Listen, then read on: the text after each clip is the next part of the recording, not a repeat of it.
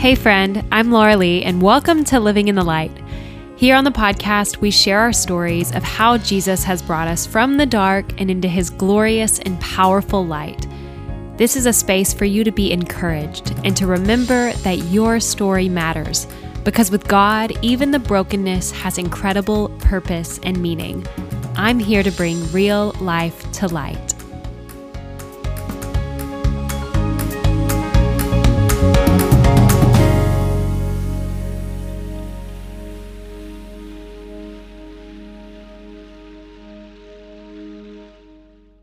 Hey, friends, welcome back to Living in the Light.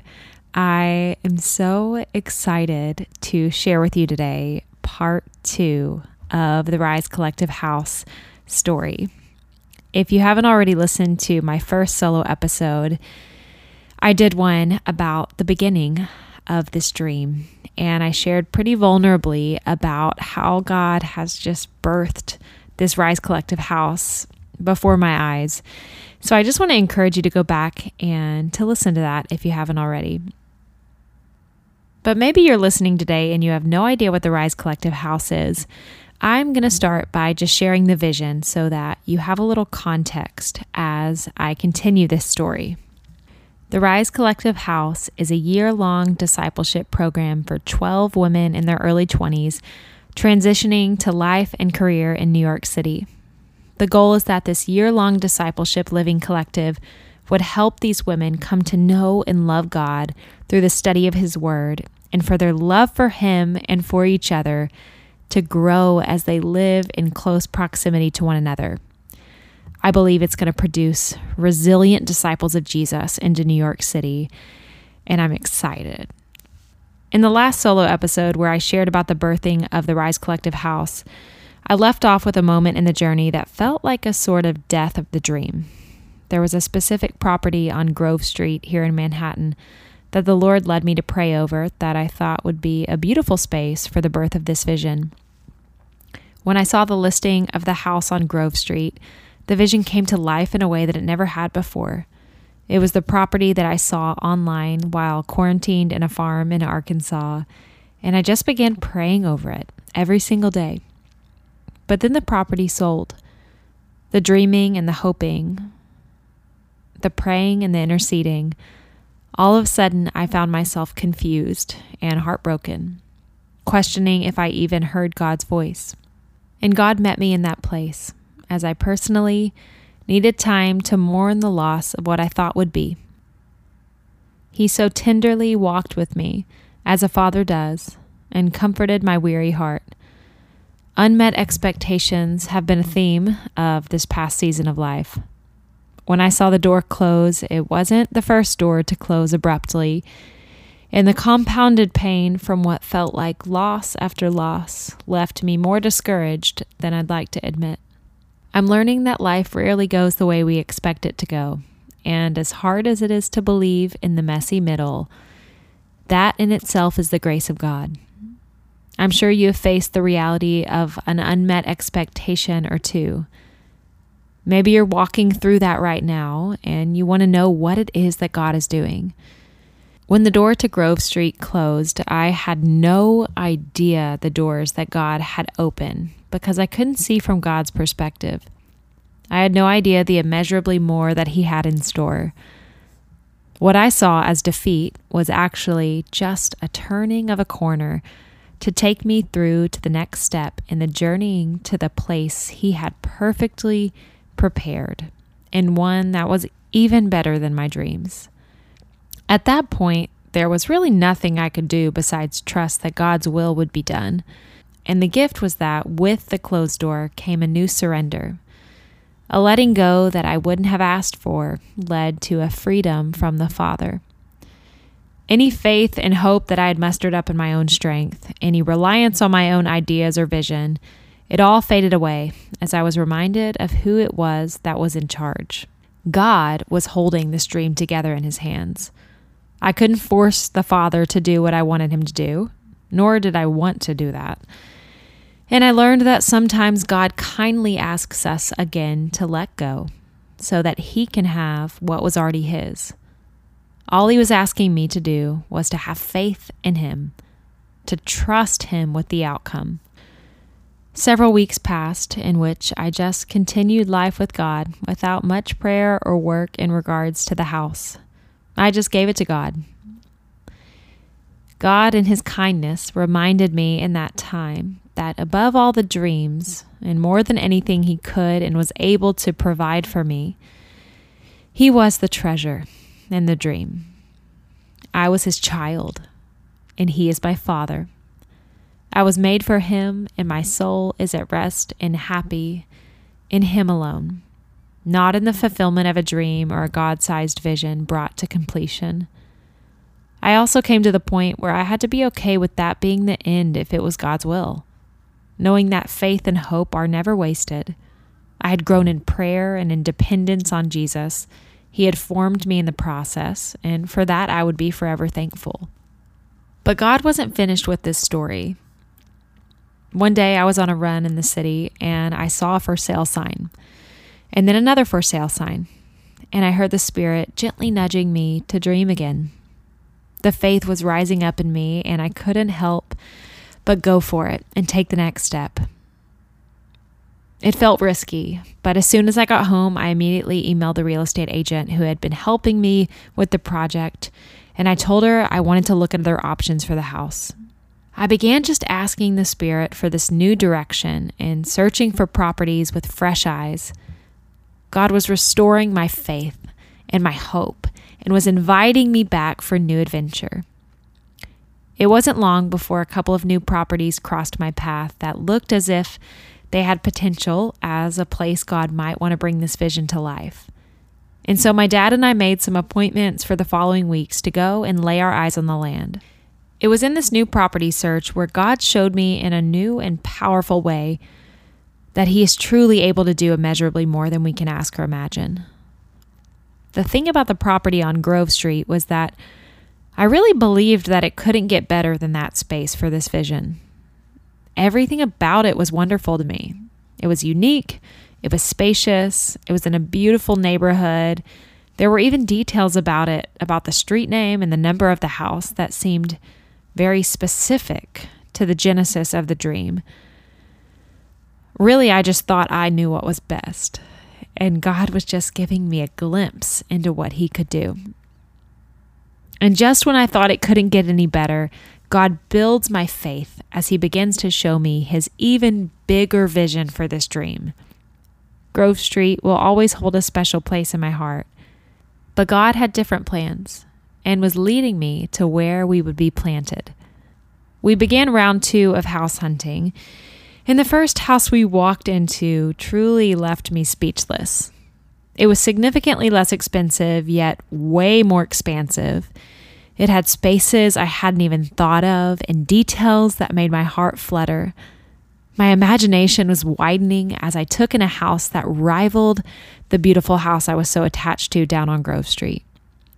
There were things about it that even made more sense than the first house we loved. And I started to even thank God that we didn't settle for what we thought was best. And it was in that moment, as I was walking around this house, when the Holy Spirit whispered in my ear, I am the King of the universe. I pondered those words and am still meditating and pondering what that means. God was showing me a glimpse of what it means when He says He is King of kings and Lord of lords.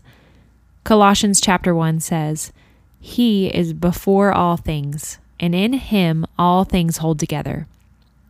The same God that laid the foundations of the earth and set the world into motion, who parted the Red Seas and knit my whole being together in my mom's womb, He had come up with this idea the king of the universe, was taking his daughter by the hand and leading her around Manhattan with her dad, leading them to the land he had marked out and set aside for this vision. He graciously bends low and whispers in my ear that he's almighty and powerful. How can you not trust a God so big? In the defeat and the discouragement, I had forgotten who the dream was from and God was showing me how big He was. it led me to fear him in a way that I never had. And it also filled me with an overwhelming awe and wonder at the goodness of our God. With each new property we went and toured, God gave me new ideas. He opened our eyes to new possibilities. He showed us spaces even more unique and specific to this vision, ones that I couldn't have even dreamt up if I had sat there on my little booty and tried. God led my dad and I to properties in a different neighborhood, one that turned out to be a much better fit for a group of women in their early 20s just moving to the city. A verse that comes to mind as I think about this moment in the journey is Isaiah 54, verses 2 through 3, where it says, Enlarge the place of your tent. Let the curtains of your habitations be stretched out. Do not hold back. Lengthen your cords and strengthen your stakes. For you will spread abroad to the right and to the left, and your offspring will possess the nations, and your people the desolate cities. Something that my friend and mentor Jamie has said to me in this process is you can't outdream God. And I have found that true time and time again in the past several months, as God has challenged me to believe Him and to trust Him for immeasurably more than I can ask or imagine as I have pondered what it means that my Father is the King of the universe, God has brought me to the book of 1 Samuel. I read in my ESV study Bible that the themes of the book of 1 Samuel are the kingship of God, God's providential guidance, and his sovereign will and power. When God met me touring around a house in Manhattan, he was teaching me more about what that meant. His nearness was captivating as he drew so close to me in my heart in the process. My Bible says, God is the king of the universe. No human king can assume kingship except as a deputy of the divine king. God has been enthroned as king for eternity.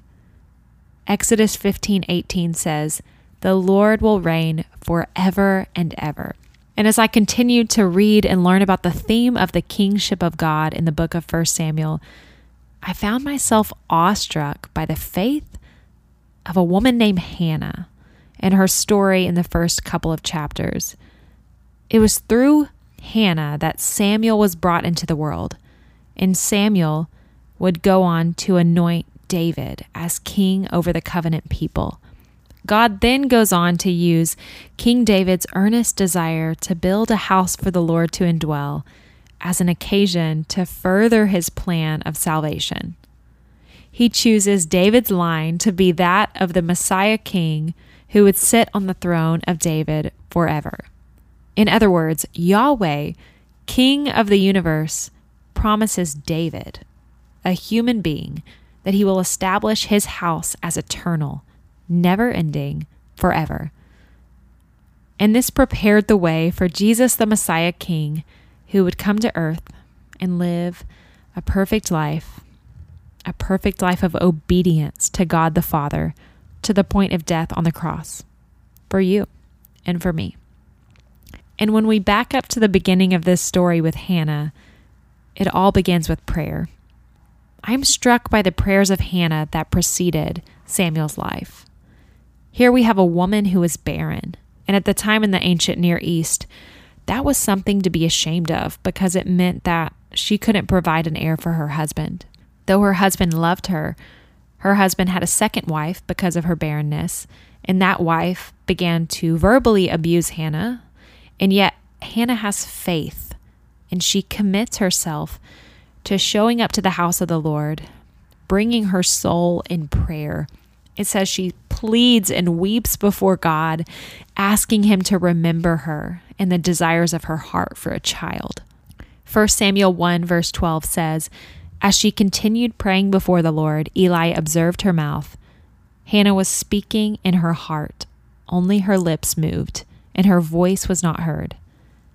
Verse 15, Hannah says, I am a woman troubled in spirit. I have drunk neither wine nor strong drink, but I have been pouring out my soul before the Lord. She promises to the Lord that if he would give her a son, that she would give him to the Lord all the days of her life. God answers her prayer and she says, I have asked for him from the Lord. And she does what she says. Hannah dedicates her son, Samuel, which means offspring of God, to the Lord as a Nazarite. And she says, For this child I prayed, and the Lord has granted me my petition that I made to him. Therefore I have lent him to the Lord. As long as he lives, he is lent to the Lord. And he worshiped the Lord there. And then Hannah prays to God a song of praise that begins and ends with the declaration that the Lord God exalts. He is the one that raises up. What is truly amazing in all of this is that God uses us. He uses ordinary people in ordinary places and the normal, everyday lives of human beings to further his kingdom and to further his plan of salvation. By faith, dreams are birthed in car rides in the carpool line while scrubbing bathroom floors. They're birthed as you're changing diapers, as you're diligently serving as a barista or doing your homework or working your nine to five office job. They are birthed as God gives us faith. He works it out in us and through us, and He graciously invites us to participate as He gives us the means and the method in which He asks us to do so. Hebrews 11 1 through 2 says, Now faith is confidence in what we hope for, and assurance about what we do not see. This is what the ancients were commended for. By faith, we understand that the universe was formed at God's command so that what is seen was not made out of what was visible. God gives us the perseverance and the endurance to dream.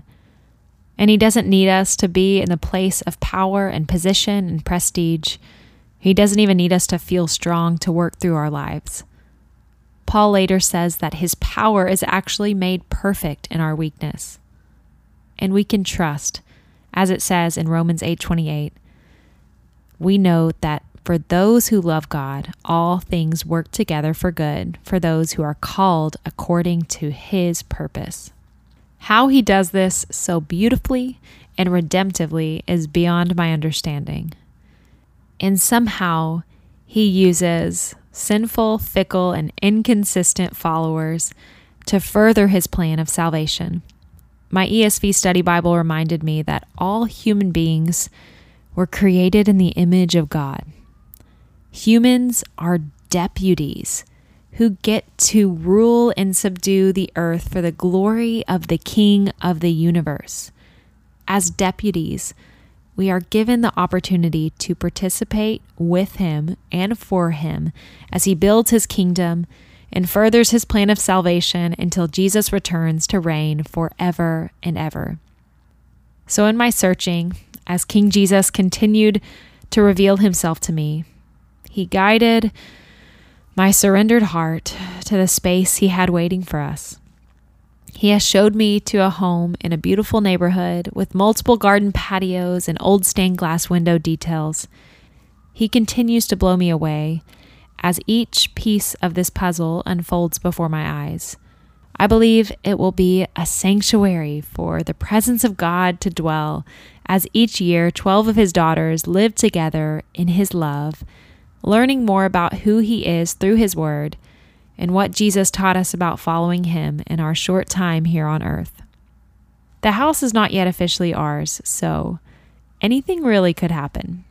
But I trust, I have faith that King Jesus knows where, when, and how we will enter into the land that He has marked out for us.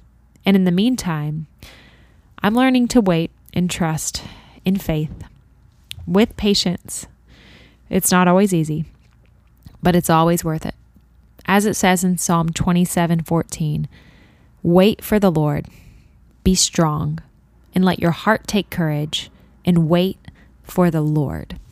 I'm going to close by praying through Hannah's song in 1 Samuel chapter 2. And Hannah prayed and said, My heart exults in the Lord. My horn is exalted in the Lord. My mouth derides my enemies because I rejoice in your salvation. There is none holy like the Lord, for there is none besides you. There is no rock like our God. Talk no more so very proudly. let not arrogance come from your mouth. For the Lord is a God of knowledge, and by him actions are weighed. The bows of the mighty are broken, but the feeble bind on strength. Those who were full have hired themselves out for bread, but those who were hungry have ceased to hunger. The barren has borne seven, but she who has many children is forlorn. The Lord kills and he brings to life. He brings down to Sheol and he raises up. The Lord makes poor and makes rich. He brings low and he exalts. He raises up the poor from the dust. He lifts the needy from the ash heap to make them sit with princes and inherit a seat of honor. For the pillars of the earth are the Lord's, and on them he has set the world. He will guard the feet of his faithful ones. But the wicked shall be cut off in darkness, for not by might shall a man prevail. The adversaries of the Lord shall be broken to pieces. Against them he will thunder in heaven. The Lord will judge the ends of the earth. He will give strength to his king and exalt the horn of his anointed. This is the word of the Lord. Father, we love you. We thank you. We praise you. We give our lives to you again today.